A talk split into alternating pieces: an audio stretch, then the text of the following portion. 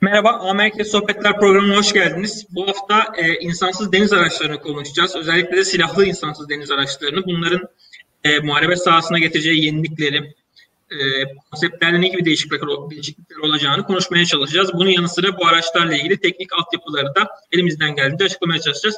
E, Kadir ve Kozan Hocam bizimle birlikte. Hoş geldiniz. Hoş, hoş bulduk, bulduk merhabalar. Herkese iyi akşamlar. İyi akşamlar. Ve geçtiğimiz e, aylarda ilk önce Meteksa'nın ULAK e, insansız deniz aracının lansmanıyla beraber bu e, Türkiye'deki diğer deniz araçlarına yönelik e, havadisler ve şeyler artmaya başladı. E, havadislerin öne çıkması artmaya başladı ve daha fazla kamuoyunun e, dikkatini çekmeye başladı. Bunun yanı sıra dünyada da uzun süredir özellikle mayın avlama gibi e, insansız sistemlere daha uygun olabilecek görevler için çalışmalar yapıyor. Burada Amerika Birleşik Devletleri'nin Sea Hunter konsepti bir örnek olarak verilebilir. E, dolayısıyla gündemi meşgul etse de konseptlerin e, henüz yeni yeni e, gelişmeye başladığı bir alandan bahsediyoruz. Hocam siz bu insansız deniz aracı e, konseptinin gelişimini nasıl değerlendiriyorsunuz? Son dönemde daha da öne çıkmasını e, nasıl görüyorsunuz? Teknoloji gelişiyor. Teknoloji geliştiği için de eskiden çok zor olan işler bir anda daha kolay olmaya başlıyor. Yani e, eskiden insansız araca otonom yazılım yüklemek, bu yazılımın doğru ve sorunsuz çalışmasını sürekli sağlamak çok zorken şimdi bu çok daha kolay hale geldi. Onboard sistemlerle ya da herhangi bir dışarıdan hızlı müdahalelerle e, çok daha kolay bir şekilde artık sistemler kendi kendilerini insansız olarak çok daha başarılı ve doğru uzun süre güvenle çalışabiliyorlar. En önemlisi bu. Yoksa 1950'lerde de uzaktan kumandalı veya ezberletilmiş rotalarda giden gemiler var. Fakat e, her zaman arıza yapan ve sorun çıkartan sistemlerdi bunlar. Ne zaman ki e, günümüz dünyasındaki elektronik sistemlerin çok hızlı gelişmesi ve e, çok güçlenmesi sayesinde çok doğru cevaplar alabilmeye başladık. Yani çok doğru e, sonuçlar elde edebilmeye başladık. Bu sayede de e, artık işleri yapabilmeye başladık. Eskiden bir iş yapabilirken bir e, işletim sistemi, şimdi yani bir o tür insan araç üzerindeki işletim sistemi şu anda aynı anda 4 ya da 8 işlemlerden aynı anda yapıyor. Ve bunları yaparken de hiçbir sorun yaşamıyor. E, bu sayede de bir yandan tekne giderken navigasyonunu yapabiliyor. Aynı anda teknenin kendi içindeki e, ısı, hız, bütün kontrollerini yapabiliyor. Bunun yanı sıra ISR tabir ettiğimiz her tarafa bakıp e, bu görüntü verilerini iletebiliyor ve bununla beraber de direkt şey yapabiliyor. E, ne derler size?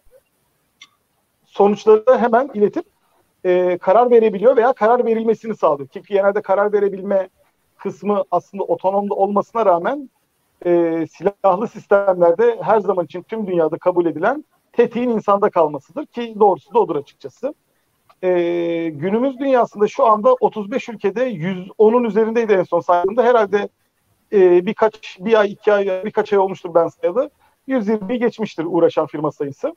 E, en az da 50-60'ın üzerinde de prototip var aslında. Yani e, çok az yapılan bir iş gibi gözükse de aslında çok fazla var. Fakat e, bu derece büyük ve sonuca ulaşma odaklı yapan firma sayısı, ülke sayısı az. Çinliler uğraşıyor şu anda çok ciddi bir biçimde. E, keza e, Amerikalıların zaten uzun yıllardır deneme sistemleri var. Ee, İsviçre e, ve Hollanda aynı şekilde var. var. Şimdi e, Hollanda'nınkine ayrıca geleceğim. Onlar çok başarılı bir şekilde gidiyorlar. İsviçre de ee, iyi o konuda bildiğim İsviçre çok ilginç. Aynen aynen aynen aynen. Ee, İsviçre İsviçre tam genel hep seninle, sizinle konuştuğumuz bir şey vardır. Üniversite programlarının sanayiye yönelik ve e, büyük firmalar tarafından desteklenerek yapılması şeklinde gitti. Boeing'in gibi e, yapılan İHA'sı gibi onlar da aynen üniversite programı başlatan küçük bir şirketin İHA e, İDA sistemi, insansız deniz aracı sistemini şeye alıp e, büyük firma tarafından desteklenip sonuç elde edilmesiyle e, iyi bir sistem elde ettiler ve de şey gidiyorlar açıkçası. E, başarılı gidiyorlar açıkçası. E, bunun yanı sıra devam ediyorum düşünme. İsrailler mayın avlama ve e, gö- gözetleme devriye görevlerinde gene çok başarılı sistemler yaptılar. E, onun haricinde bizim sistem, bizimkileri sona ayıralım. E, bununla beraber şu anda üzerinde çalışılan aslında prototipi de ortaya çıktı ama e, Hollanda Belçikalıların başarılı bir sistemi var. E, bunlara isterseniz tek tek değinebiliriz. e, sırasıyla başlayalım. Şimdi e, her ülkenin ihtiyacına göre kendince e, insansız deniz aracı sistemleri üretiyor.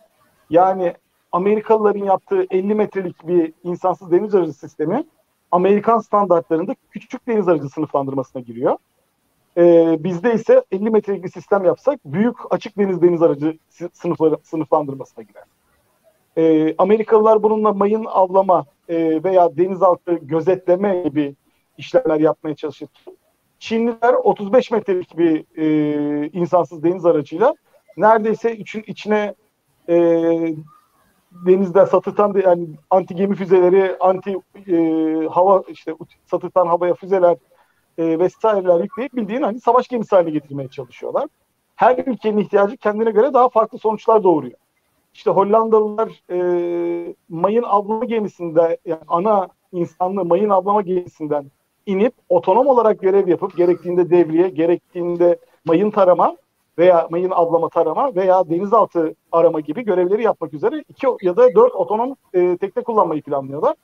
E, böylece mayın arama gemisi olarak yapacakları insanlı gemi aynı zamanda karakol gemisi olarak görev yaparken çok büyük bir alanı e, hem tarayacak hem de e, ISR olarak tabir edeceğim şekilde e, bölgeyi kontrol altında alacak. E, barış zamanı için niye bu kadar bu sistemler bir anda ön plana çıkmaya başladı? Çünkü ucuzlar. Yani geliştirme maliyeti var. Evet ama bunu geliştirme maliyeti dahi bir savaş gemisi maliyeti kadar değil. E, ucuz oldukları için çok adetli yapabiliyorsunuz. Çok daha hızlı yapabiliyorsunuz.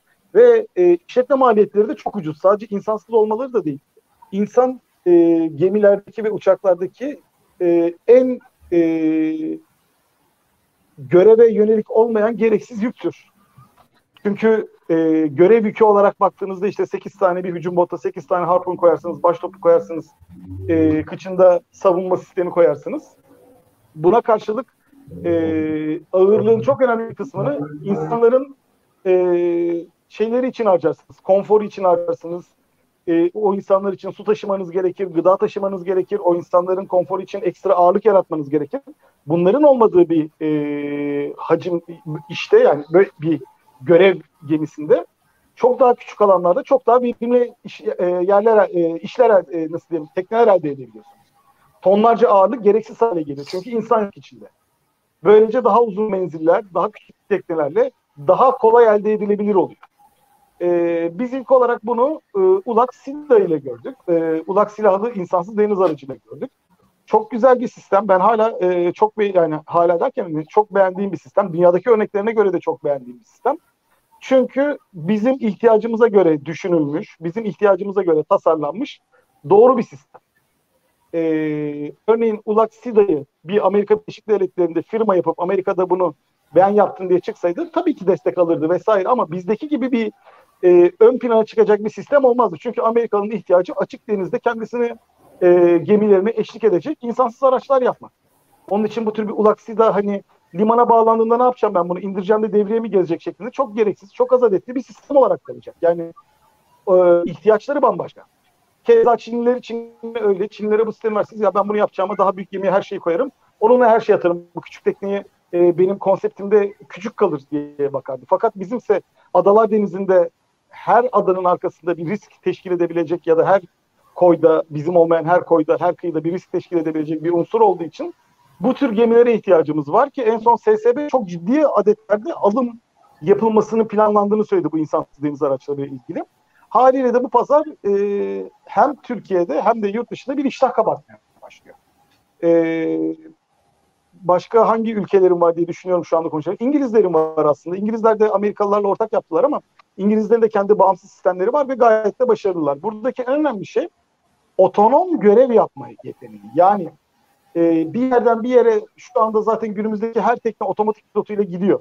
Hatta e, yeni nesil otomatik pilot ve e, radar bağlantısı uydu bağlantılarında karşınıza gemi çıktığında alarm veriyor veya otomatik olarak rota değiştiren şeyler bile var. E, navigasyon sistemleri dahi var. Yani insan şeyi e, cevap verene kadar ben müdahale edebilirim diyen navigasyon sistemleri bile var. Yani artık bir yerden bir yere gitmek e, insansız araçlar için bir sorun değil. Buradaki sorun görev yapmak. Yani siz diyorsunuz ki belli bir yere git, orada bana mayın ara, mayını avla, mayını tara. Ya da diyorsunuz ki belli bir mesafede git. O mesafedeki duruma göre etrafı gözetle. Gözetlerken bana veri olarak iletmeye devam et. Ya da ayrıca anomali gördüğüm bir noktada bana haber ver diyorsun. Normal olarak kendi geziyor. Sizinle çok az bir veri kuruyor. Ben buradayım diye veri kuruyor. Anomali gördüğü anda bir anda bir tek bir, yüklü bir veri iletmeye başlıyor. Bir dakika burada bir anomali var şudur diye veri iletmeye başlıyor. Bunları yapabilme yeteneği zaten otonomluğu ve insansız olmasını sağlıyor. Ee, şimdi tek tek sınıflara girmeden önce burada bir Kadir'e hem soru soracağım. Biraz böyle interaktif gitmek istiyorum Kadir'le. Ee, hem de şey yapacağım. Ee, Kadir şimdi dikkatimi çeken bir şey var. Bu insansız araçların hemen hemen her çeşidinde, deniz araçlarında da, hava araçlarında da e, uydu bağlantısından çok röle bile dahi olsa menzili uzatmak için röle dahi kullanmayı tercih edip line of sight tabir ettiğimiz iletişim sistemlerini kurmayı tercih ediyorlar. Hı hı. Doğru mu yanlış mı sence? Hani öncelikle doğru bir gözlem demeyeyim onu bir sorayım sana. Yani öyle. Ee, sadece line of sight değil, röle gibi şeyleri kullanarak yine beyond the line of sight da yapıyorlar ama satcomsuz. Yani Evet evet evet satcomsuz. Sonuçta Kastım yine o. şey, sonuçta yine şey hani e, belli sınırlı bir menzili var. Belli e, hareketli hedeflere bağlı olarak yapıyorsunuz. Yani genellikle satcom kullanımı çok dediğiniz gibi yaygın değil. Yani evet ha şimdi herkes şey yapıyor hani e, bu gemi ol yani bir büyük yapıldığı zaman dünyanın öbür ucundan e, görebileceğiz, kontrol edebiliriz diye de hı hı. insansız deniz araçlarının zaten ya da e, diğer araçların konseptine aykırı bu. Yani sen dünyanın öbür ucunu vurmak için e, bir tane küçük insansız araca güveniyorsan hani bir sorun vardır. Hani bir şeyin bir bacağı eksiktir zaten o konuda. Hı hı. O yüzden dolayı da hani amaç hiçbir zaman için hani bunun gidip de Akdeniz'in ortasında şey yapması değildir yani hani Fransa sahillerine bakması, Libya'nın öbür Aynen. ucunda tek başına dolanıp gelmesi değildir. Ana amaç e, senin geminden 30 deniz mili, işte 50 kilometre ya da benzer menzillerde e, daha ileride gözetleme yapabilmek, daha ileride e, elekt, e, elektronik harp yapabilmek, daha ileride tarama yapabilmek, Aynen. daha ileride mayın, denizaltı vesaire bulabilmek, avlamak bile ikinci adım. Öncelikle bulabilmek. Ya Çünkü şöyle ha, dediğinize katkı yapayım hocam orada. Tabii, tabii, tabii. Ee, şimdi Satcom tarafında Şimdi bazı avantajları da dezavantajları da var. Bunu siz hani böyle açmışken böyle genel e, olarak bence hani konuşalım biraz.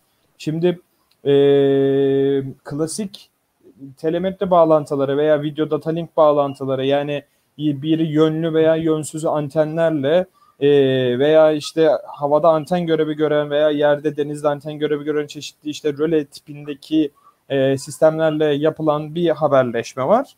Bir de uydu haberleşmesi var. Bunlar birbirinden ayrı şeyler. Şimdi birbirlerine göre avantaj dezavantajları şu. E, klasik telemetre veya video data link dediğimiz linkler bizim e, birincisi çok maliyet etkinler. Bu sistemler. Yani şöyle örnek verebilirim size. Ortalama 5 GHz bandında 50 kilometreleri falan hani e, haberleşmeyi e, yapmaya çalışacağınız e, video data link e, bağlantıları e, her iki tarafa dahil hem transfer e, hem e, şeyi receiver'ı hem transducer ikisi birden dahil bir şekilde e, yani tek haneli e, bin e, dolarlarda çözüm bulabileceğiniz araçlar. Ve bunların temelde şey gibi bir durumu yok o anteni aldınız, taktınız, e, antenin işte şeyi e, bağladığınız yeri radomladınız falan güzel bir case de yaptınız. EMI, EMC'yi de korudunuz. Tamam o saatten sonra onun artık bir bakım, onarım, ikame gibi masrafları derdi çok olmuyor açıkçası. Bu da büyük bir avantaj. E, dezavantajı ne? Bir düşük bant genişlikleri, iki kısıtlı menziller, üç yönelime çok bağlı olması. Şimdi Tek tek açalım bunları. Bir kısıtlı menzil neden? Çünkü bu tiplerdeki e, RF kaynakları özellikle e, hem sivil hem askeri alanda kullanılan çeşitli e, kaynaklarda belli bir seviyede siz e, belli bir e, gücün üstüne, RF gücünün üstüne çıkamıyorsunuz. Sivilde zaten bunun regülasyonu var. Yanlış hatırlamıyorsam Türkiye için e, 20 dB mertebelerinde falan hatta. Ee, Rusya'da farklı, Almanya'da farklı birçok yerde. Bunun temel sebebi bu aletlerin günün sonunda insan sağlığına hem zarar verebiliyor olmaları hem de ortamdaki çeşitli e, RF aygıtlarını karıştırabiliyor olmalarından kaynaklanabiliyor. Bu birincisi. İkincisi e, bu aletlerde siz e, şeyi artırmaya e, başladığınız zaman, RF kaynağının gücünü artırmaya başladığınız zaman e, çok e, ciddi derecede e, bir işte anten kazancına ihtiyacınız oluyor. Yönelimi çok iyi ayarlamanız gerekiyor. Yani anten kazancı dediğimiz şeyi çok kaba şöyle anlatabiliriz. E, sıfır anten kazançlı bir anten takarsak şöyle 180 derece açık bir görüş hattında biz e, çalıştığımızı düşünelim. Anten kazancı arttıkça daralmaya başlıyor buradaki antenin e, o işte line of sight'teki horizontal yani yatay ve dikeydeki görüş açıları değişmeye başlıyor. E, neyse e, şimdi bu birinci dezavantaj. İkincisi şu e, menzil zaten hani bu sebepten dolayı menzil azalıyor. Sürekli belli bir tarafa bir trek etmeniz, yönlendirmeniz vesaire gerekiyor. E bir diğeri de bant genişlikleri. Burada kullanılan kaynakların bant genişlikleri henüz çok e, yüksek değil. Artık tabii yeni teknolojiler de çalışılıyor ama henüz olgunlaşmış çok yüksek bant genişlikleri sunan bir e, RF e, video data link e, mevcut değil. Şimdi Satcom'un e, buradaki dezavantajlarını hepsi Satcom'un avantaj olarak düşünebilirsiniz. Ama Satcom'un en temel problemi çok maliyetli olması. Yani hem sistemin e, kendisi maliyetli yani e, o araca taktığınız sonuçta bir tracking eden şöyle bir anten var. Sürekli uydunun e, yönelimine göre tutuyor bu böyle e, kendisini çeviriyor böyle ediyor falan. Hem bunun kendisi maliyetli bu sistem sonuçta uyduyla haberleşecek falan. Hem de sonuçta şey gibi düşünün bir televizyon kanalı gibi belki e, bu e, uydu alıcısıyla falan daha önceden oynamış uğraşmış arkadaşlar bilir. E, işte 119.500 dikey polarizasyonu 27.000 e, gibi böyle bazı frekans aralıkları kanallar vardır. Aynı Satcom yayınında da bu bizim televizyon kanalları gibi kanal açılıyor size.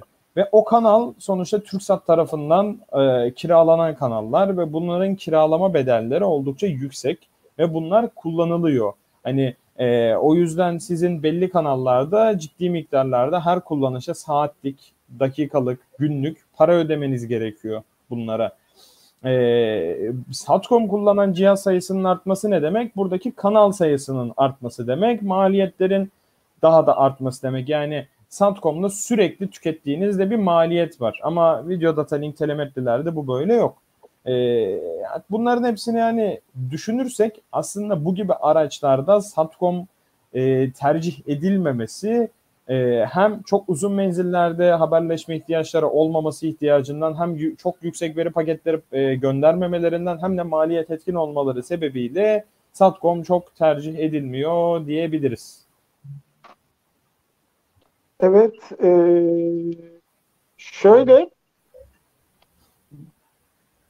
Satcom e, tercih edilmiyor. Yok değil tabii ki yok değil ama hı hı. genel olarak mümkün olduğunda örneğin Amerikalıların Sea Hunter'ında mümkün olduğunca görevini e, data link'le yapmaya çalışıyor. Yani şeysiz yapmaya çalışıyor, uydusuz yapmaya çalışıyor. Hatta ki e, belirli mesafelerde e, şimdi bunlar genelde yeni yapılacak Constellation sınıfı Amerikalıların fırkateynleri ve mevcut e, LCS'leri için Freedom ve Independence sınıfı gemileri için yardımcı destek gemisi olarak düşünülüyor şu anda.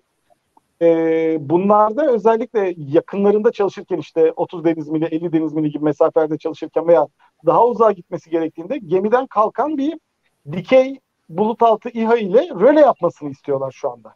Bununla ilgili çalışmalar var. Sadece diyorlar bu İHA kalksın, e, röleyi yapsın gemiye, bize belirli verileri aktarsın. Sonra tekrar birkaç saat içerisinde e, enerjisi biterken geri dönsün şeklinde çalışmaları var.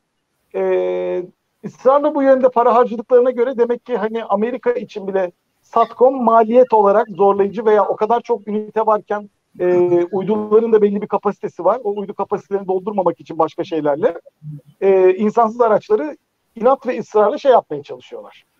E, uydusuz kullanmaya, satcomsuz kullanmaya çalışıyor. Ama tabii ki özelliğinde satcom yani hani bu kesinlikle bunlarda satcom olmayacak gibi yanlış da bir kanı oluşturmayalım. E, şimdi tekrar dönecek olursak biz kendi İHA'larımıza bakalım. E, öncelikle bir çok doğru ölçülerde bir İHA gördük. E, nedir bu? İşte ULAK'ın yaptığı kıyı devriyesi, kıyı koruması, Adalar Denizi'ne çok uygun e, küçük, e, kendince bence o ölçülere göre çok ağır silahlı iyi bir İHA gördük. E, şimdi bunun benzerini biraz daha büyüğünü e, Hollanda Belçika ortak e, mayın avlama gemisi yapımında dört tane geminin üzerine koyup ana gemiden ayrılan tekneler olarak yapmayı planlıyorlar. İşte kimisi diyor ki modüler yapalım gerektiğinde işte karakol gemisi görevi görsün üzerinde işte bizimkisi gibi e, roket atıcısı olsun. Kimisi diyor hayır e, iki tane mayın avlama yapalım iki tane sabit yapalım şeklinde daha fikir tartışması da var. Aslında fiziki olarak hepsinin prototipi var ama e, konsepti daha tam oturtamadıkları için şeye karar veremediler. Nihayete karar veremediler. E, İsrailler her şeye ayrı tekne yaparak zaten onların ihtisası odur. Hani e, ihtisas ürünleri yapmaktır İsrail mantığı. Yani mayın avlama teknesi, mayın avlama teknesi. Tamam. Aynı formda, aynı gövdede karakol teknesi. Tamam bu karakol teknesinde bir tane yaparlar ve o sonsuza dek o görevde kalır yani. Onun görevi değişmez. Şu anda başarılı örneklerini sergiliyorlar ve hatta yanılmıyorsam Singapur'a falan da ihraç ettiler bu gemi teknelerden. Ee, şu anda yani İsrail bu konuda çok iyi. Biz iyiyiz. Bizim iyi olmaktaki sebebimiz e, yine korkunç emek yoğun bir sektör, nitelikli emek yoğun bir sektörden bahsediyoruz şu anda burada. Yani bizim yaptığımız bu e, ARGE faaliyeti tamamen insanla yapılan bir ARGE faaliyeti. E, doğru programlama, doğru, doğru algoritmaları yazma, doğru hassas elektronikleri üretme, hatta üretilmiş mevcut elektronikleri bu işe uydurma üzerine olduğu için elimizde de biz bu elektronikleri e, hava araçları veya diğer sistemler üretmiş olduğumuzdan dolayı çok daha uygun maliyette çok fazla emek harcayarak fakat bu emeği de ucuza harcayarak maalesef ki e, şey yapabiliyoruz. E, işçilik maliyeti, işçilik derken mühendislik maliyetinde ucuz olması sebebiyle e, çok uygun maliyetlere çıkarabiliyoruz. Bu da bize e, rekabetçi bir konuma koyuyor. Yani şu anda İsraillerin yaptığı güvenlik devriye botu işini düz, e, düz bir ihaleye girirse herhalde dörtte bir maliyetiyle falan Türkiye çıkıyordur. Derece iddiacı söyleyebilirim. Aynı büyüklüklerde çünkü hani ULAK'ın benzeri maliyetlerde olan bir tekne, benzeri büyüklükte olan bir tekne onlarınki de. Yani şu anda muhtemelen onların dörtte biri maliyetine falan ULAK teslim edebileceğimizi iddia edebilirim yani. Çünkü çok yüksek maliyetleri çıkıyor onlarda bu tür araştırma geliştirmeler. Ee, şimdi e, şeyde yapacağını söyledi ama daha henüz ondan bir şey gelmedi. Yonca Onuk da insansız deniz aracı yapacağını söyledi. Aselsan'la beraber. Onlar henüz daha bir görüntü ve ses gelmedi ama onlar bir... Hocam şu an Aselsan'la beraber bir sefine tersanesi açıklama yaptı. Ha, şimdi ona geleceğim. Ona geleceğim. Onu gördüğüm için şimdi ona geliyorum. Ee, bu da bize ikinci bir şey getirdi. Üçüncü bir oyuncuya getirdi. Sefine tersanesinin ortaya koyduğu e, çizgi çizgi film demeyelim artık buna. Dijital canlandırmayla yapılmış e, bir animasyona Animasyon. bakıyoruz. Evet. E, şimdi bu animasyonda e, ve yapılan işte çok güzel bir saç kesimi görüyoruz. Çelik yani çelik bir tekne göreceğiz. Çünkü menzili daha uzun, daha büyük bir tekne. E, 400 millere kadar çıkıyor benim eleştirisel bakmıyorum olaya. Ancak e, bitmişini görmediğimiz için üzerinde konuşması çok çok zor bir durum. E, denizaltı avlamak için bir tekne yapıyorsanız niye kayıcı yüzeyli köşeli bir tekne yapıyorsunuz diye içinden yüksek sesle sormak geçiyor. Çünkü buna şu anda denizaltıyı avlamak için, bulmak için koyacağınız sonar, kayıcı bir teknede sonar koyacağınız yer motorun altı olmak zorundadır. Motorun altından da hiçbir ses duyamazsınız. O titreşimden o şeyden. Yani geminin baş tarafına doğru olması gerekiyor. E, Amerikalıların Sea Hunter'ı dikkat ederseniz şeydir hani kayıcı tekne formudur ama yumuşak bir yani yuvarlak bir formdur. Hiçbir zaman için şey bir form değildir. İki, denizaltı avlamak için e, ya da denizaltı aramak için isterseniz şekilli sonar kullanın, isterseniz e, derinlik yani şey gövde altı monte sonar kullanın. Sona boyu gözüküyor hocam videoda bir de. Efendim? Onu sona boy gözüküyor videoda. Sona boy bırakıyor. Şimdi sona boy tek başına denizaltı bulmada şey değildir. Ee, tek element değildir. Yani hele hele gemi sistemlerinde, deniz sistemlerinde sonoboy denizaltıyı bulmak için kullanılan e, en son demeyelim ama hani sonar varken sonoboya gerek yoktur. Uçak ararken sonoboy kullanır. Çünkü uçağın denize sarkıtabileceği bir sonarı yoktur. O sonoboyu atarak belli yerlere bırakır. Zaten aslında sonoboy da yanlış bilinen bir kavramdır. Sonoboy e, beklenen bölgelere atılır. Yani denizaltının nereden geleceğini veya nerede olabileceğini tahmin ettiğiniz veya gemiyle işte görev grubunuz bir yere doğru seyrediyor. Görev grubunuzun seyrettiği bölgeye bu sonoboyları bırakırsınız ki o bölgede sizi bekleyen pusuda bir denizaltı varsa veya benzer bir sistem varsa onu önceden tespit edebilmek için. Yani denizin ortasında sağa sola sonoboy atarak rastlantısı olarak denk gelmesine bakmazsınız. Elinizde tekne gibi denizde giden bir araç varsa bunu daha hassasiyetle, daha doğru yüzey taraması yapabilmek için çekili sonar veya gövde altı monteli sonarınız vardır.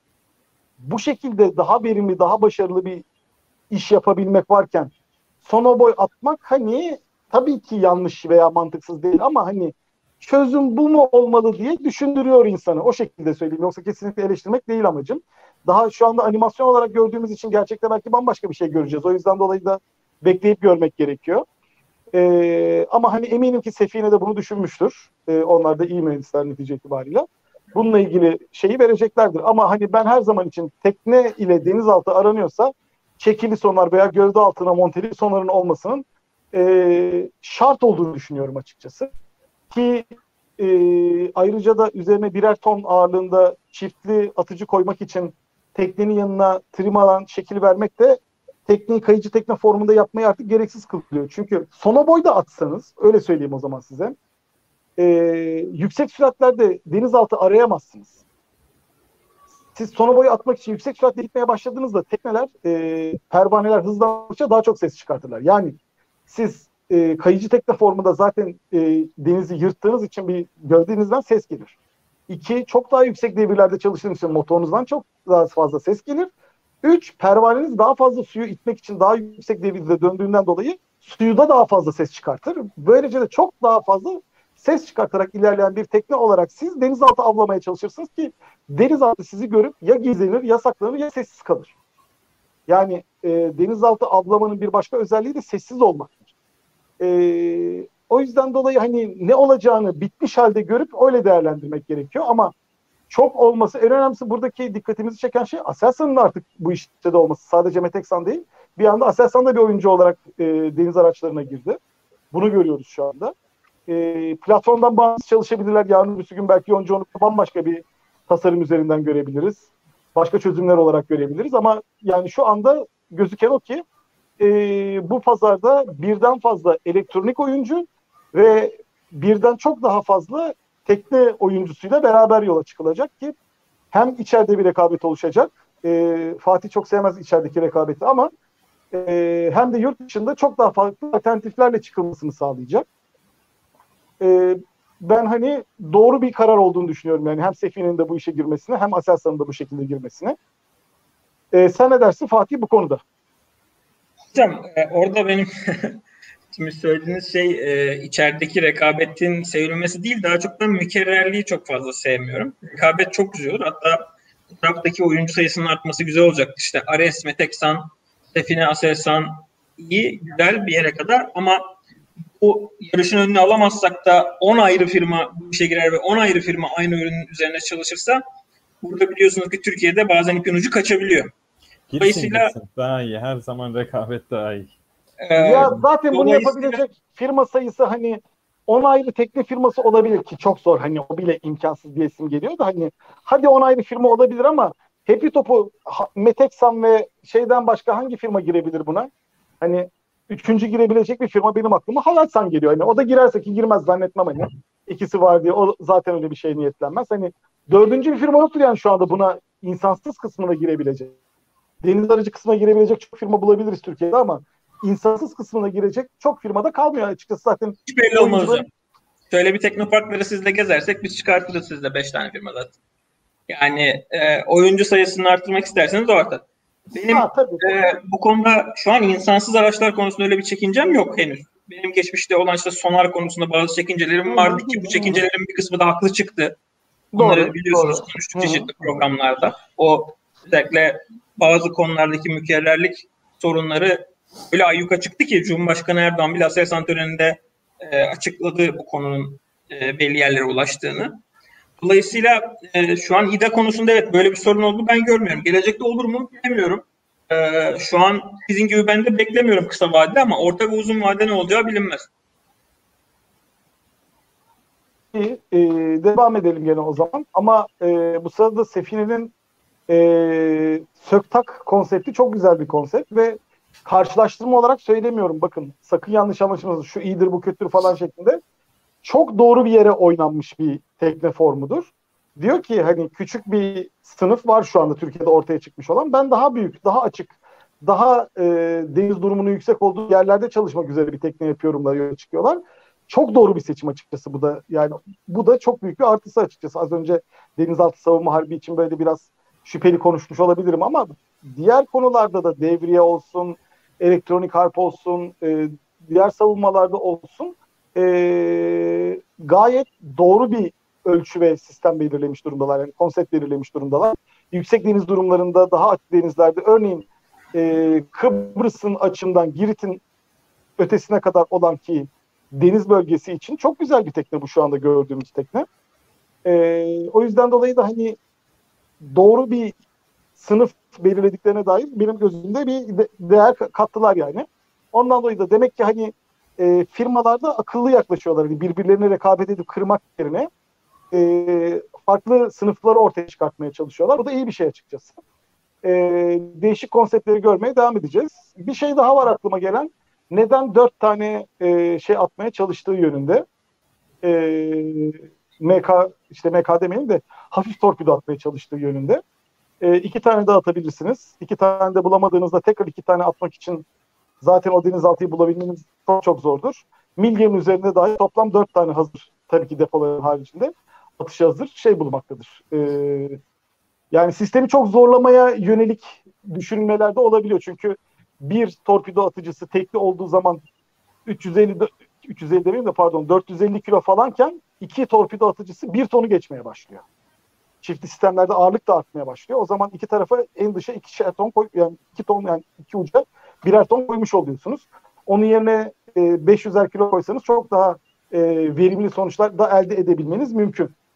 Tabii ki bunlar birer tercih meselesi. Denizde belki iki tane atıp tekrar bir gün boyunca 200 mil geri dönüp e, tekrar yükleyip gitmeye çalışmak yerine mümkün olduğunca orada bulup yok etmeye yönelik e, daha fazla tehdit oluşturma amaçlı da düşünülmüş olabilir. E, zamanla bunları gerçek fiziki olarak ortaya çıktıklarını göreceğiz. Yalnız e, Savunma Bakanlığı'nın açıklamasını doğru hatırlıyorum değil mi? 150 civarında bir insansız deniz aracı alımından bahsetmişti. Doğru mu hatırlıyorum bu kısmı? Ben duymadım açıkçası. Tam olarak anlamadım hocam. Ne demiştiniz? Ee, SSB'nin e, insansız deniz araçlarıyla ilgili olarak 150 civarında alım yapacağına dair bir açıklaması oldu. Adet olarak hani yaklaşık beklenen e, şu sınıftan ya da şu firmadan falan değil de 150 adet civarında insansız deniz aracı alınmasının düşünüldüğüne dair bir şey oldu. Niyet bildirimi oldu. E, çok ciddi rakamlarda demek ki düşünülüyor bu. E, bunun bir de şöyle bir tarafı var.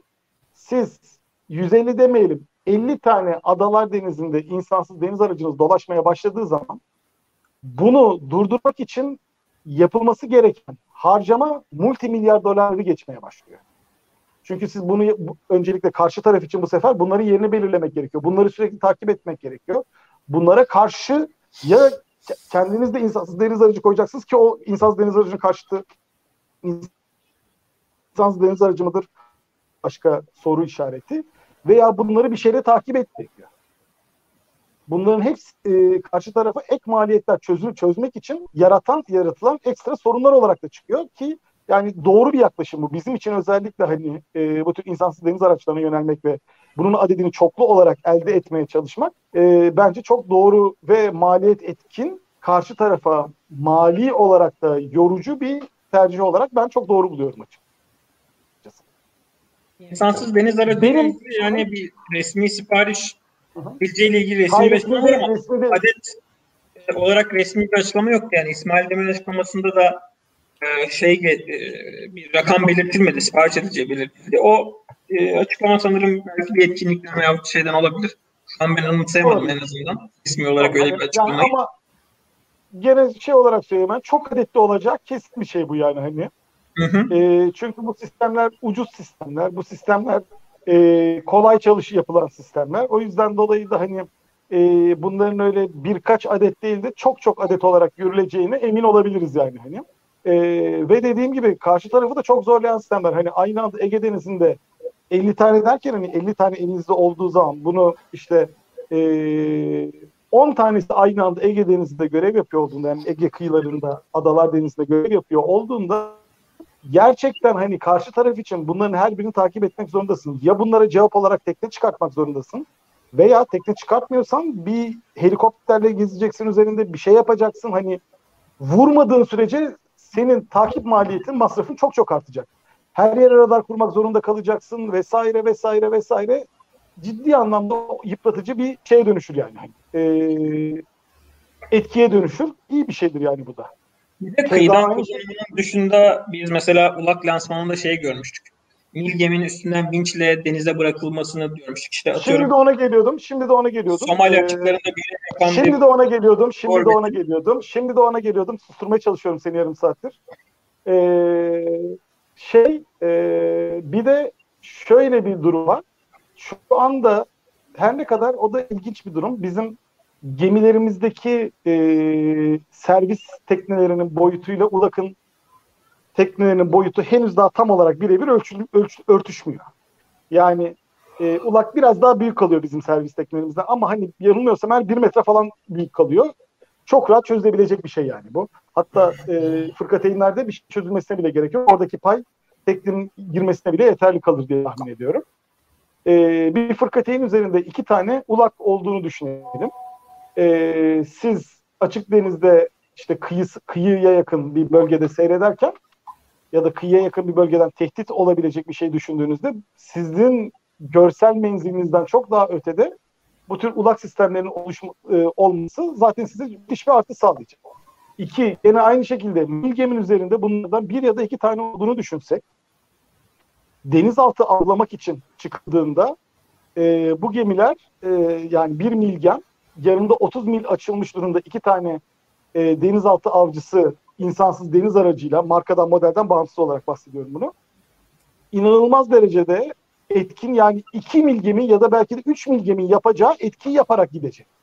Bu da çok daha faydalı olmasını sağlayacak. Yani 1 mil gemi maliyetinizle siz e, aynı anda iki geminin tarama yapacağı alanı taramış olacaksınız. Çok büyük artılar yani bunlar. E, o yüzden dolayı da ben çok yakın bir gelecekte, dünyada sadece bizde değil, tüm dünya donanmalarında gemilerin üzerinde nasıl şu anda işte dikine kalkış insansız hava araçlarından bahsediyoruz, gemilerde de bu kullanılmalı vesaire diye konuşuyoruz. Aynı anda çok yakın bir gelecekte e, denize indirilen insansız deniz araçlarından da bahsetmeye başlayacağız. Yani gemilerde e, çöpe hani eski konsept mi değişiyor? Evet gemilerde insansız araçlarla beraber e, konsept değişecek.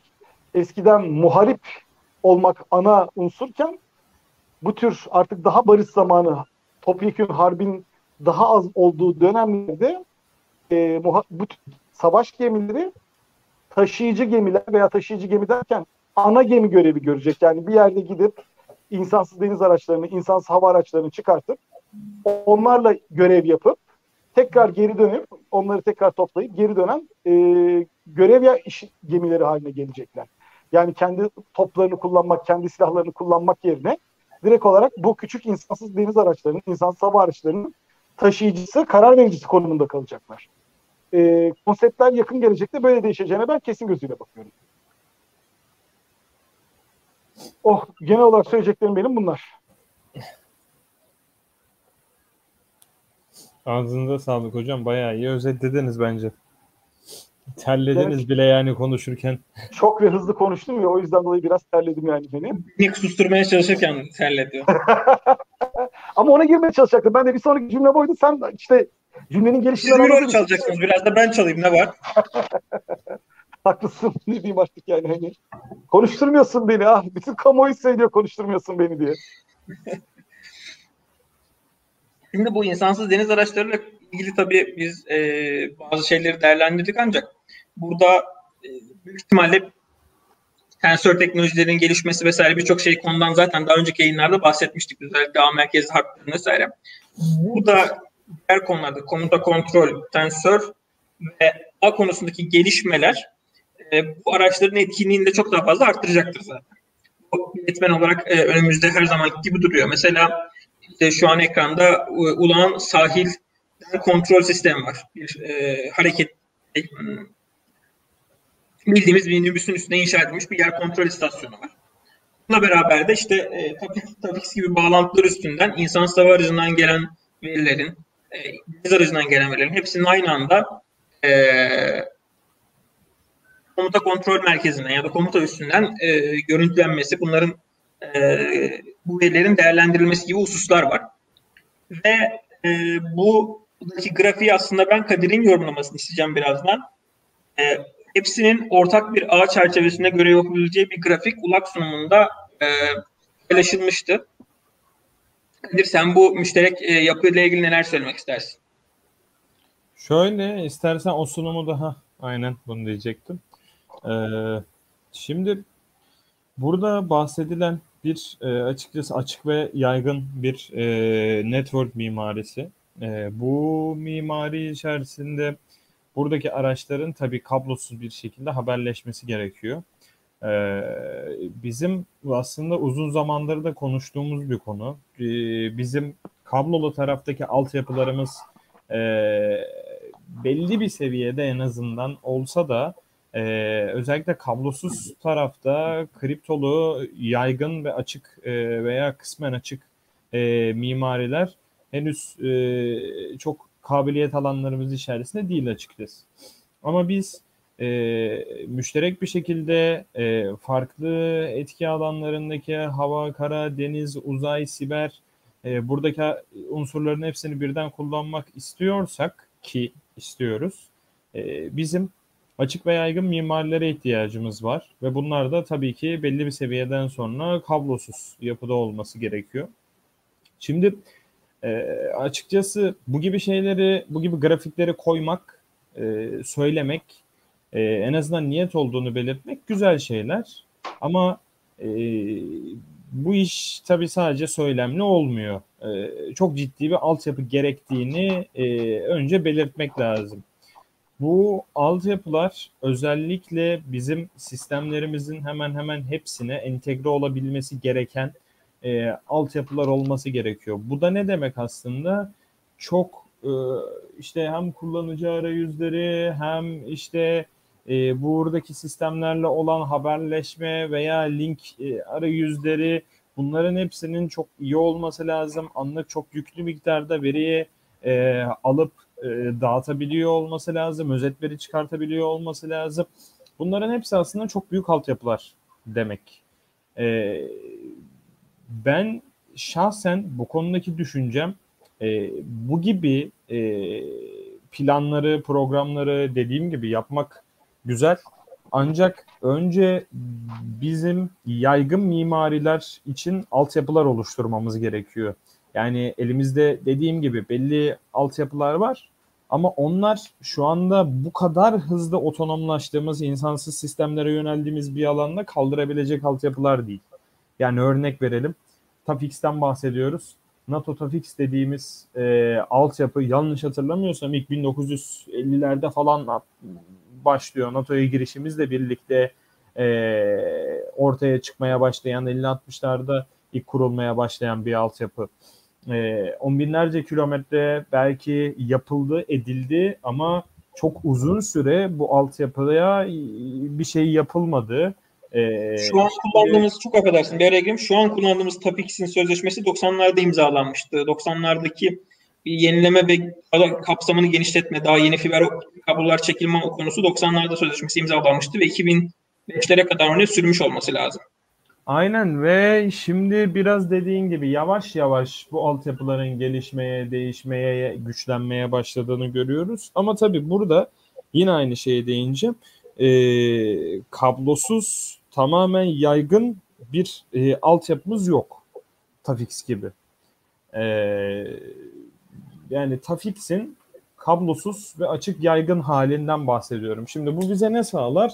Bu bize şunu sağlar Ee, burada mesela bahsedilmiş bir tane MSTDN Network diye.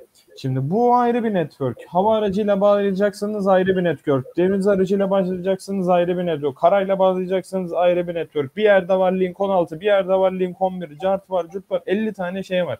Bunların hepsinde siz günün sonunda eğer e, o veriyi elde etmek istiyorsanız sizin bunların hepsini birbirine bağlayabileceğiniz bir yaygın bir altyapıya ihtiyacınız olacak. Yani diğer türlü şey demene e, şey şöyle bir senaryo devreye girecek. İşte bir araçta Lincoln 6 var bir yere vere geliyor diyorsunuz e, bunu mesela buradaki bu MSTDN network'e aktaracaksınız diyorsunuz. Ha dur önce bir Tafix'te aktarayım şuraya. Tafix'te işte bu MSTDN'e bağlı olan bir yere gitsin. Oradan da bunlara gelsin. E, anlamı kaldı işin. Yani veri gelene kadar verinin belki e, kıymeti kalmayacak günün sonunda. Ben hep söylüyorum e, daha önce de çok konuştuğumuz bir konu olduğu için çok da açıkçası hani uzatmak da istemiyorum.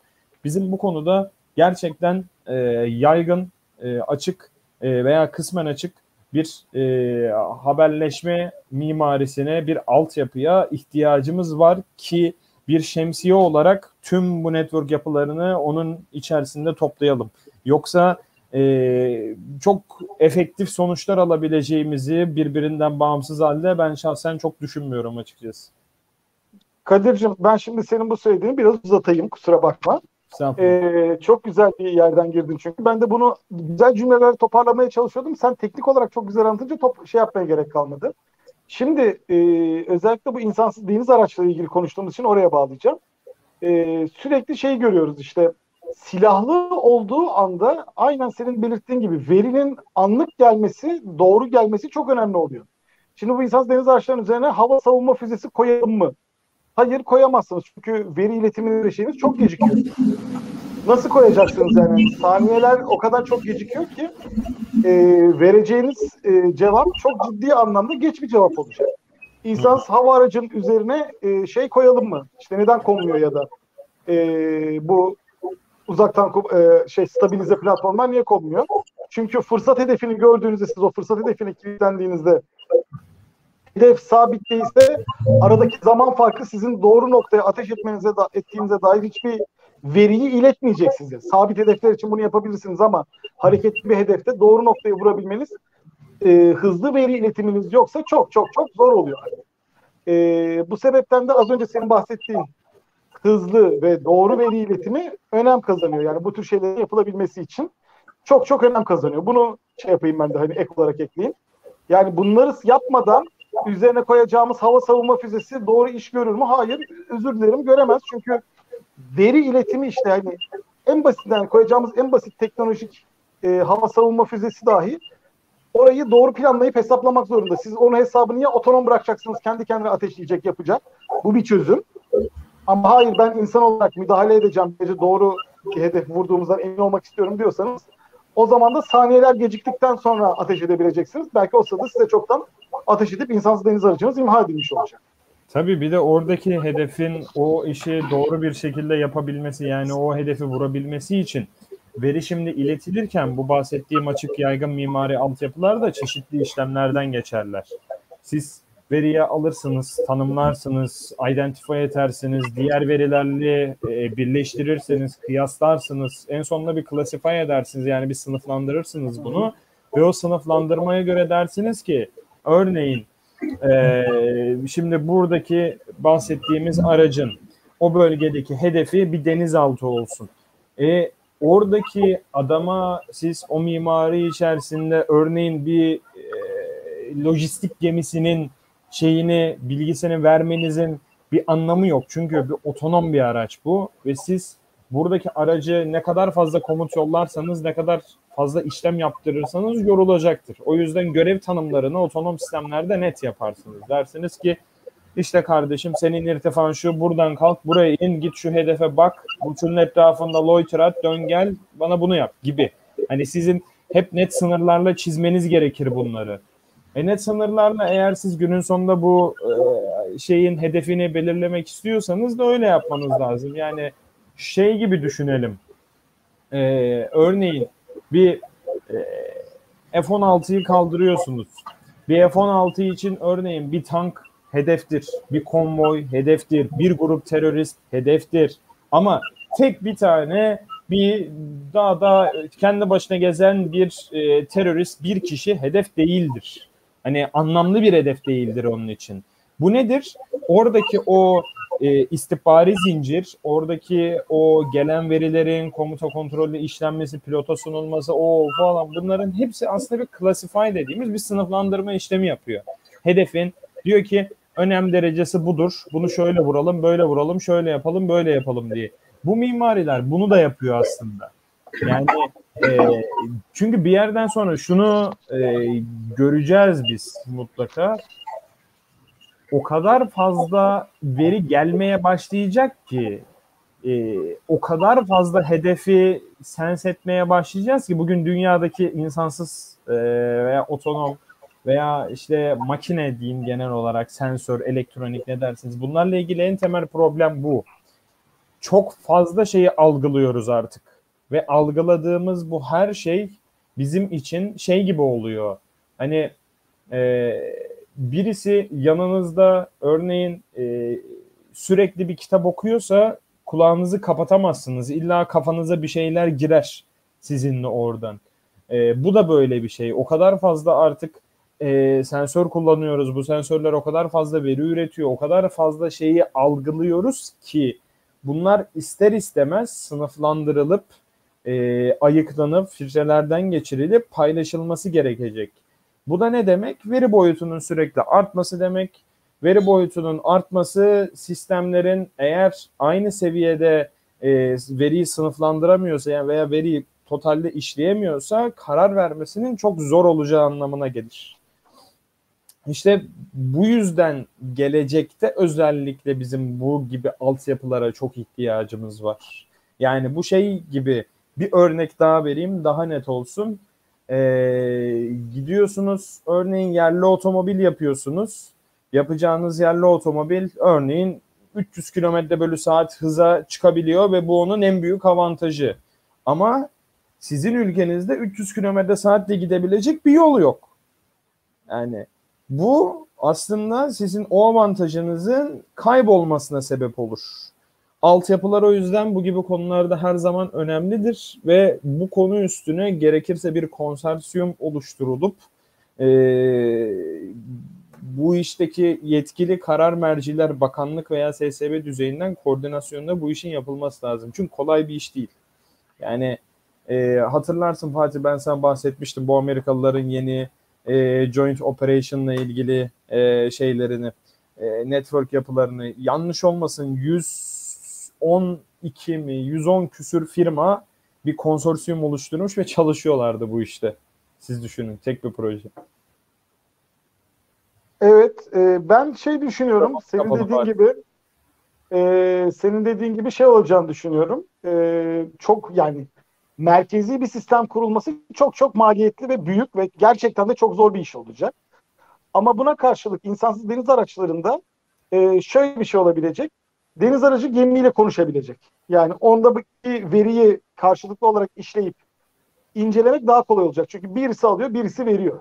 Ya da bir gemi iki tane deniz aracından alıyor. Yani öyle ekstrem bir maliyet zorluğu çıkarmadan çözebilecek bir şey olacak. Ee, daha kolay çözebilecek bunu. Ama dersen ki denizaltı işte deniz, işte deniz aracı, insansız deniz aracı gemiye veri verirken aynı anda bunun teyidini karadaki merkez Tafix'ten alacak vesaire vesaire dersen o ipin ucu kaçıyor ama gemi de, insansız deniz aracıyla ana gemi arasında olacak dediğin anda onun daha kolay çözüleceğini ki zaten şu anda da gidişin o yönde olduğunu düşünüyorum ben. Ya da yani bir insansız deniz aracıyla bir operasyon merkezi arasında şimdilik gözüken o şekilde başlanacağını düşünüyorum ben. Sen ne dersin? Yoksa senin dediğin gibi sisteme girmeye kalkışırlarsa ipin ucu iyice şey olur yani yakın bir gelecekte pek çözülecek gibi gözükmez. Yapılması lazım ama. Yani Aa, tabii, tabii, tabii, tabii, tabii, hani tabii, tabii. şöyle bir şey var. Ben gerçekten hani şey olsun diye söylemiyorum. Şu senaryoyu çok merak ediyorum ben. Ee, bizim aynı anda bir operasyonda hani 20 tane falan aracı hem denizde hem karada hem havada böyle otonom araçları veya otonom olmayan böyle AVAX gibi falan çok ciddi veri üreten araçları aynı anda çok kompleks ortamlarda nasıl, ne kadar efektif kullanabileceğimizi hani ilerleyen süreçlerde çok merak ediyorum açıkçası. Çünkü eğer bunu kullanabiliyorsak biz o şekilde demek ki belli ölçülerde en azından bizim bilmediğimiz e, seviyelerde bazı altyapılar gelişmiş. E, ama hani kullanamıyorsak orada en azından onun bazı emarelerini problem yaşayabileceğimiz bazı emareler görüyorsak demek ki çok acilen bu altyapılara ihtiyacımız var demektir. Çünkü şunu söyleyebilirim Amerika'nın savunma programları içerisinde tüm bütçeleri içerisinde en çok parayı ayırdığı alanlardan bir tanesi bu. Haberleşme e, yapıları. Çok ciddi kaynak ayırıyorlar. Yani inanılmaz evet, yüksek evet, kaynaklar evet, ayırıyorlar. Evet, evet. Anakara'da şu anda e, altyapı şu anda e, Başkan Biden'ın açıkladığı şeyde o da benim dikkatimi çekmişti. O yüzden hemen atladım böyle. E, altyapıların, ülkedeki altyapının yeniden yapılması ve geliştirilmesi, düzeltilmesiyle ilgili seferberlikte yollar, şunlar bunlar işte ilk ne kadardı? 600 milyar dolarlık mı bir dehşet bir rakamla çıktılar ortaya. E, 230 milyar doları böyle fiziki altyapı işte yollar, köprüler, şunlar bunlar. 250-400 milyar doları ise şey haberleşme altyapısına ayrılıyor. Yani belli hani senin dediğin gibi illa savunma değil yani askeri alanda değil. Korkunç bir e, haberleşme altyapısına yatırımları var şu anda. Şu konuda var. İş ağ konusuna girdiği zaman özellikle e, bağlantılarınızın yani bağlantı kabiliyetlerinizin, haberleşme kabiliyetlerinizin e, işte ne kadar veri gönderebildiğiniz bunlar önemli. Ama bir yandan da örnek veriyorum sizin askeriniz ne kadar efektif bir şekilde bunu kullanabiliyor. Şöyle örnek göster örnekleyeyim. Siz e, sahadaki bir personelsiniz. E, harekat merkezine örnek veriyorum bir fotoğraf göndermeniz gerekiyor. Bunu hangi sistem üstünden ne kadar pratik gönderebiliyorsunuz? İşte bugün Amerika Birleşik Devletleri dahil birçok ordudaki askerin e, WhatsApp'tan vesaire haberleştiğini biliyoruz. Bu evet. oradan geliyor biraz da. Pratik kolayına çok geliyor. Pratik, çok pratik, çok kolay. İşte İsraillerin bir dönem Lenovo ile anlaşıp orduya özel Android cihazlar üretmesi vesaire gibi senaryolar vardı. Belki biz de ya da Amerikalıların Xbox kontrollerini e, şeylerdeki silahlarda kumanda olarak kullanması gibi birazcık da sivilden daha çok feyiz alarak daha e, kolay kullanılabilecek ya da e, şey olabilecek arayüzler ya da bunları destekleyen cihazları da konuşmamız gerekecek bir yerden sonra iş A bölümüne girdiği zaman. Çünkü eninde sonunda karşı tarafta bir insan var ve bu insanın da bunu e, kullandığını görmemiz gerekiyor. Bunu kullan, kullanışlılığını ne kadar arttırabiliriz bunları düşünmemiz gerekecek Aselsan'ın işte yaptığı telsizler vardı kameralı vesaire ama bunlar hala bildiğimiz 3310'un büyütülmüşü boyutundaydı. Kamera var, internet bağlantısı var ama çok küçük 3 inçlik bir ekrandan siz bunu görüyorsunuz. E, bugün herkes 5, 6 inçlik, 7 inçlik cihazlardan çok daha rahat şeyler kullanıyorlar. Ve tuşlu değil, dokunmatik birçok şey. Dolayısıyla bu tarafı da düşünmemiz gerekecek. Ben insansız deniz araçları konusunu biraz toparlamaya çalışacağım. Ee, bir saati açtık zaten. Ee, yine konuştuk, bayağı kapattık kendimizi özellikle e, başta konu insansız deniz araçlarının şu anda Türkiye'de gündemde olan küçük insansız deniz araçlarının asimetrik ve simetrik anlamda ciddi tehditler oluşturabileceği da gelebilecek tehditlere karşı ciddi önlemler alabileceğini konuştuk. Bunun yanı sıra özellikle bunları sürü halinde veyahut da grup halinde bu sürü kavramına zaten daha önce değinmiştik. Kolay değil bu sürü kavramını uygulamak.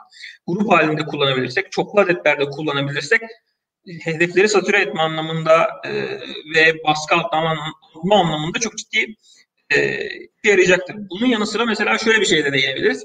Katar biliyorsunuz bu araçlarla ciddi ilgileniyor. Mesela ULAK'la direkt olarak. Ares'in de daha önce Katar'a ihracatları olmuştu. Direkt Katar şehri Ares'in maketini incelemişti fuarda geçtiğimiz e, aylarda. Ve orada baktığımız zaman İran'ın onlarca sayıda küçük botunun e, bölge için Körfez'de çok ciddi bir tehlike yarattığını görüyoruz. Ee, ve sizin bu küçük botlarla ilgili zaten Kozan Hocam'ın Spencer'da bir yazısı vardı İran'ın asimetrik donanma yapısı ile ilgili. Ee, bu tarz tehditlere karşı da sizin insansız deniz araçlarını kullanabilme potansiyeliniz artıyor. Ya da otonomi kabiliyetlerini arttırırsanız e, böyle İran gibi ülkelerin asimetrik tehditlerine daha etkin cevaplar verebilirsiniz. Çünkü ne yaparsanız yapın e, 2000 tonluk, 1000 tonluk korvetlerle o şeylere karşı e, alacağınız hem risk çok daha fazla bu tehdide karşı hem de bunları çalıştırabilme potansiyeliniz belli. Hele de Katar gibi küçük bir ülkesiniz, nüfus sorununuz varsa ya da bölgede yani Suudi Arabistan'ın nüfus sorunu olmasa da personel sorunu var biliyoruz. o bölge ülkelerin. Dolayısıyla bu tarz tartışmalı sularda da ciddiyetiyle yaratabileceğini tahmin edebiliriz. Dolayısıyla ihracat potansiyeline buradan değinebiliyoruz. Ve e, bu küçük araçların da biraz daha boyunun büyüterek işte belki atmaca zor olabilir ama orta menzilli gemi savar ortaya çıktığında bu tarz daha uzun menzilli e, füzelerle donatılması da e, takvimde e, yer aldığını aslında biz görüyoruz.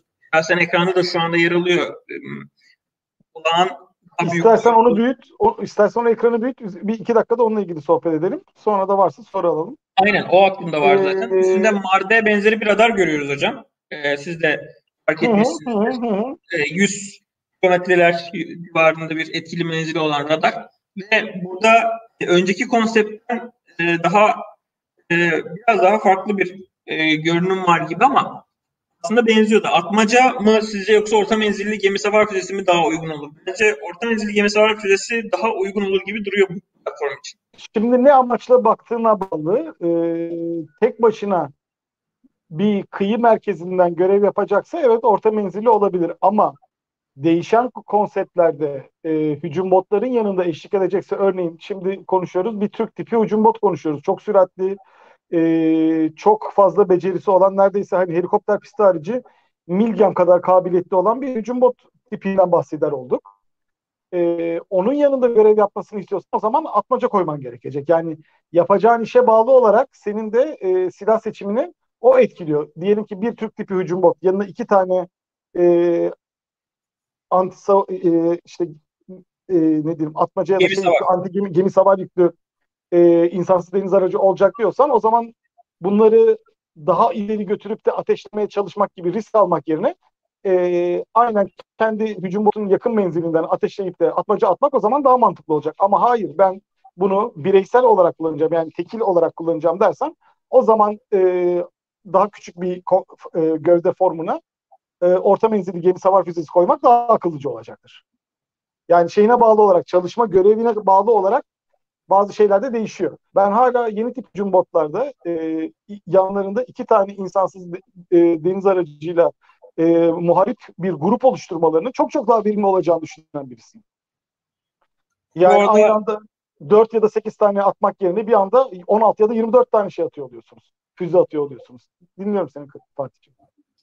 Ben e, biraz şey konusunda da e, hani atmaca çok iyi bir füze ve e, pahası anlamında değerli de bir e, füze ve biraz daha denizde de işte bizim havadaki mamleye benzeri çarpan arttırıcı harp başta çok yüksek olmasa da gemiye e, çoklu sayıda atabileceğiniz e, mühimmatlara biraz ihtiyaç olduğunu düşünüyorum. O anlamda belki orta menzili gemi savar burada bir getiri olabilir. Ya da benim çok daha severek takip ettiğim Kuzgun projesinin Bence o asıl o. Senin hani söylediğin asıl evet asıl olur yani. Çünkü e, söylediğin gibi mamleye gibi bir ürün bakmaya başlıyorsam o zaman motor yani motorlu mu diyelim artık onu itki kendinden itkili kuzgun çok çok daha doğru bir şey olacaktır. Yani açıklama ve konsept olarak daha doğru bir şey olacaktır. Yani zaten biliyorsunuz bugün artık gemiler tamamen hani de mast köprü üstünün arka tarafındaki mast Hı-hı. tamamen sensörden oluşuyor. Sensör. Sensörler, antenler ve bu sensör grubunu kaybettiğiniz zaman da geminin muharipliğini e, çok büyük ölçüde kaybediyorsunuz. Göremeden hangi hedefi vuracaksınız? Çok uzun menzillerden angaja olmanız gerekiyor artık.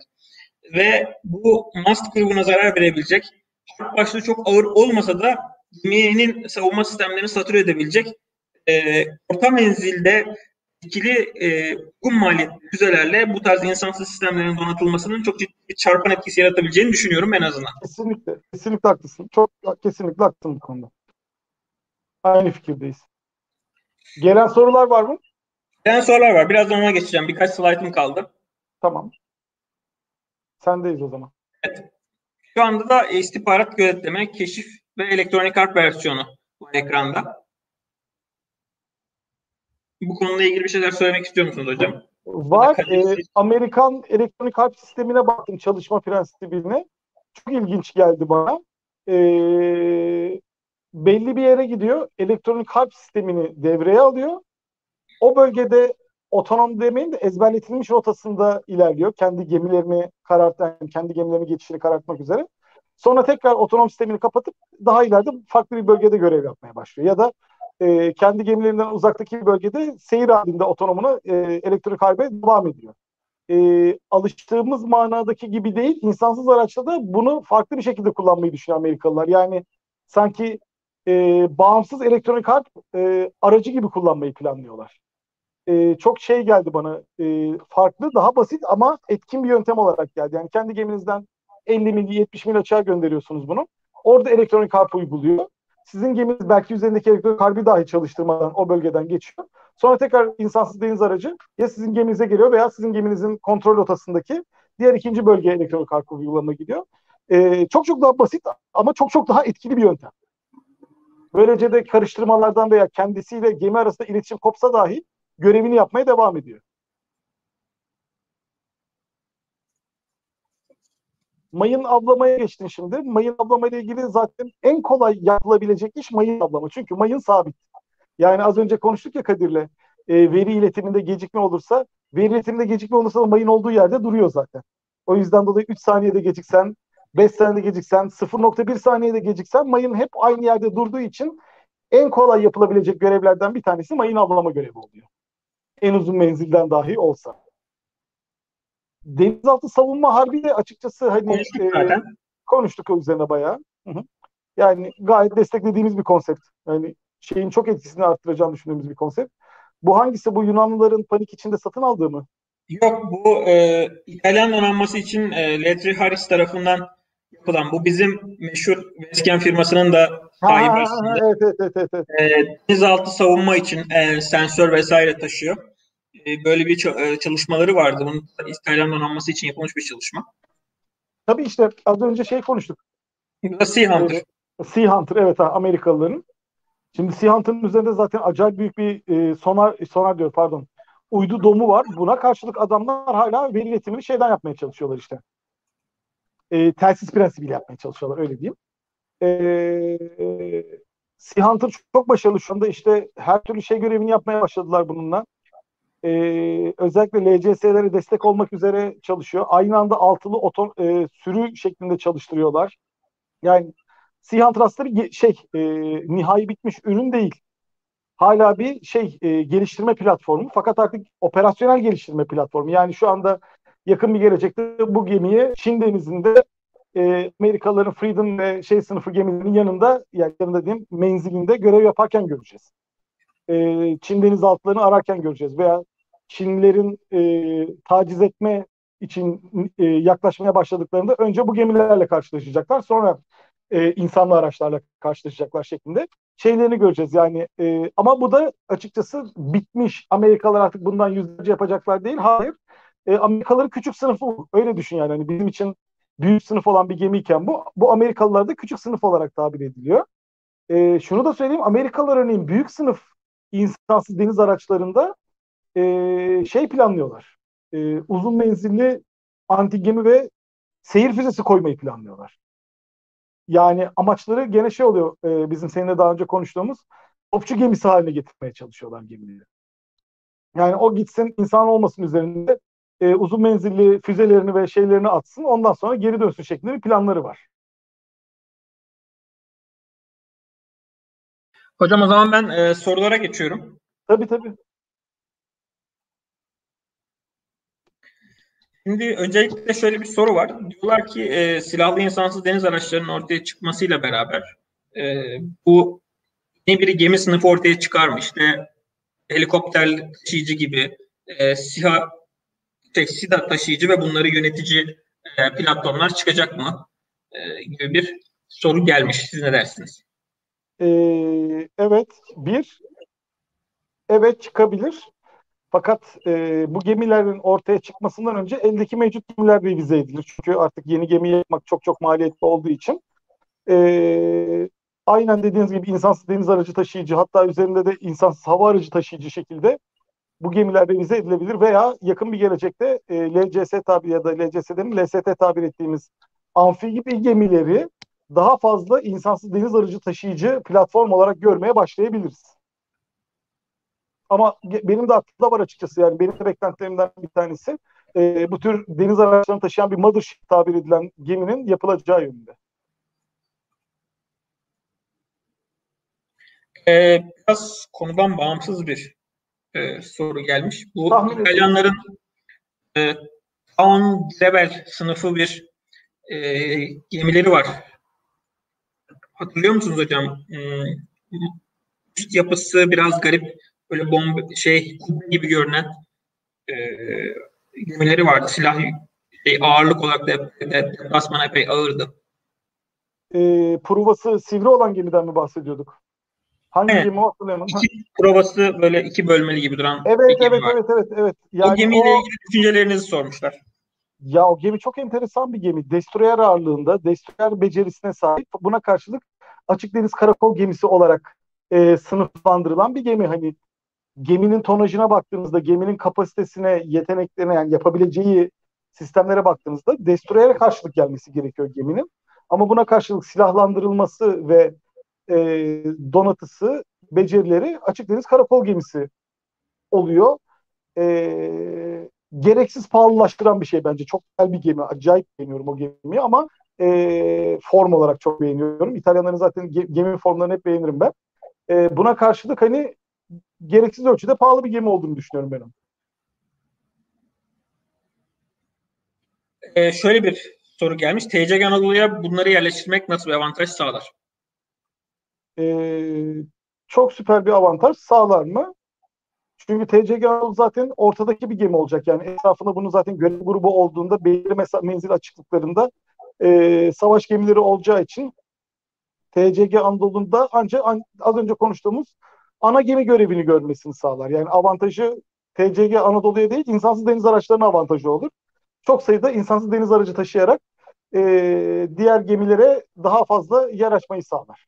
Yani yoksa TCG Anadolu'da 10 tane insansız deniz aracı taşıyor olmak kıyı savunmasını yıpratma veya şey yapmak gibi konularda o kadar ekstrem bir fayda sağlayacak bir durum değil. Ama tabii ki e, onun üzerinde insansız deniz aracı olması kesinlikle bir artıdır. E, bir kıyı bölgesinde e, görev yapıyorken veya demirliyken etrafında devriye gezmek üzere bu tür araçların olması her zaman için artı sağlayacaktır. Keza aynı şekilde e, kendine ait ekstra bir anti denizaltı koruma alanı oluşturabilir. E, yine aynı şekilde e, farklı elektronik tarama yapmak için diğer gemiler için bu insansız deniz araçlarını taşıyabilir. İlla da şey düşünmeyelim yani her gemi her taşıdığı insansız deniz aracını kendisi kullanacak bir fil kendisi görev yapacak değil. E, yanında taşı gidecek olan fırkateyn için bu insansız deniz aracını taşır. Kendisi indirir, fırkateyn devralır geminin e, insansız deniz aracının kontrolünü ve e, onunla görev yapar. Yani bu tür faydaları olur tabii ki. Ama hani insansız deniz aracında 20 tane indirecek, kıyıyı bombalayacak, tekrar geri gelecek şeklinde bir şey beklememek gerekiyor. Onu söyleyeyim. Görevi beklemek gerekiyor. Ama tabii ki hem maliyet etkin hem de diğer az önce bahsettiğimiz konularda faydası olur.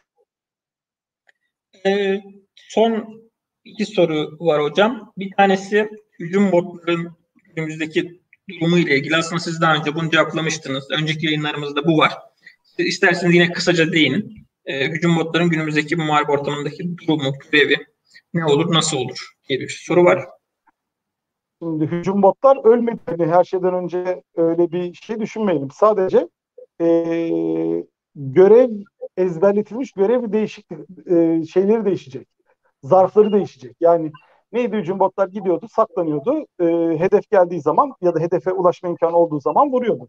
Artık günümüzde böyle çalışmayacak. Saklanmak yerine e, hedefe daha e, farklı yöntemlerle ulaşmaya çalışıp işte elektronik üzerinde daha fazla belki elektronik harp olacak, daha fazla savunma sistemi olacak şeklinde e, yaklaşmaya çalışıp vuracak ve yani ateşleyecek ve geri dönecek. Keza aynı şekilde az önce de bahsettiğimiz gibi hücumlar belki yanlarında e, insansız deniz araçlarıyla beraber o bölgeye gidip daha fazla etki yaratabilen e, gemiler olacaklar. Bu sayede de daha satür edebilecekler. Yani iki hücum bot göndermek yerine bir hücum bot yanında iki tane insansız deniz aracı göndererek çok daha fazla sayıda anti gemi füzesi ateşleyebilme imkanı sağlayacak. Yani e, hücum botları öyle hani yarın itibariyle gerek yok demek şey gibi insansız hava aracı artık tank almayalım demek gibi bir düşünce oluyor yani. O yüzden dolayı şey hani hücum botlara gerek var ve devam edecek. Sadece şu ana kadar bildiğimiz ezberletilmiş görev yapıları değişecek. Tek fark o. Evet, son bir soruyu aktaracağım. Onun dışında diğer sorular biraz mükerrerliğe düşmüş ve Yok şey olabilir. Hani popüler 5-10 dakikada istersen popüler şeyleri de cevaplayabiliriz yani öyle değişik illa ben güzel bir vereceğim zaten. Ee, aslında biraz değindiniz. İşte e, füzeleri taşıyan ayrı bir insansız deniz aracı, radarı taşıyan ayrı bir e, deniz aracı, onlar taşıyan ayrı bir deniz aracı gibi bir deniz aracı, insansız deniz aracı grubu bir fırkateyn'in yaptığı görevi yapabilir mi diye bir e, cevap gelmiş. Yapar ama e, peki bütün bunların hepsini toplayıp da işleyecek olan kim? Onu da ayrı insan insan bir deniz aracı koyacağız onların da hepsini yapması için? Yani her birini yapacak ayrı şey olabilir ama e, bir de şöyle düşünmek gerekiyor. Her insansız deniz aracının bireysel olarak yani kendisinin de görev yapabilme kapasitesinin olması gerekiyor. Yani füzeleri yükledim tamam ama o sadece füzeleri gitsin bıraksın dönsün. Hayır e, füzeleri bıraksın dönsün ama üzerinde ciddi alıcıları da olacak ve şeyi de olacak, şunu da olacak, bu da olacak. E, anti denizaltı işte bir tanesi sonarı olsun, şeyi olsun, bulsun, öbüründe üzerine 10 tane torpido koyayım. O da onun yanında gitsin, sallasın torpidoları dönsün. Yani bu sürekli ve doğru bir şekilde olmaz. O zaman şöyle söyleyeyim. Velev ki radarı taşıyan gemi bir sebepten dolayı görev grubundan düşerse diğer bütün gemiler bomboş bir şey haline dönüşüyor. İşsiz bir hale dönüşüyor. Yani kör şey haline dönüşüyor. Gemiler haline dönüşüyor. O yüzden de yani her geminin bireysel olarak görev yapabilmesi esastır. Yani insansız deniz aracı da olsa, insanlı da olsa ana şey budur. Prensip budur yani. O yüzden evet olabilir, çalışabilir ama hani onu yapmaya harcanacak eme her birini görev yapmaya çalıştırmak daha şey olur, e, sürdürülebilir olur. Ee, soruları tamamladık hocam. Yayını sonlandırabiliriz. Bu hafta yine e, konumuzu tamamladık. Gelecek haftalarda görüşmek üzere. Ağzınıza sağlık. Görüşmek üzere. Teşekkür ediyorum. Görüşmek üzere diyorum.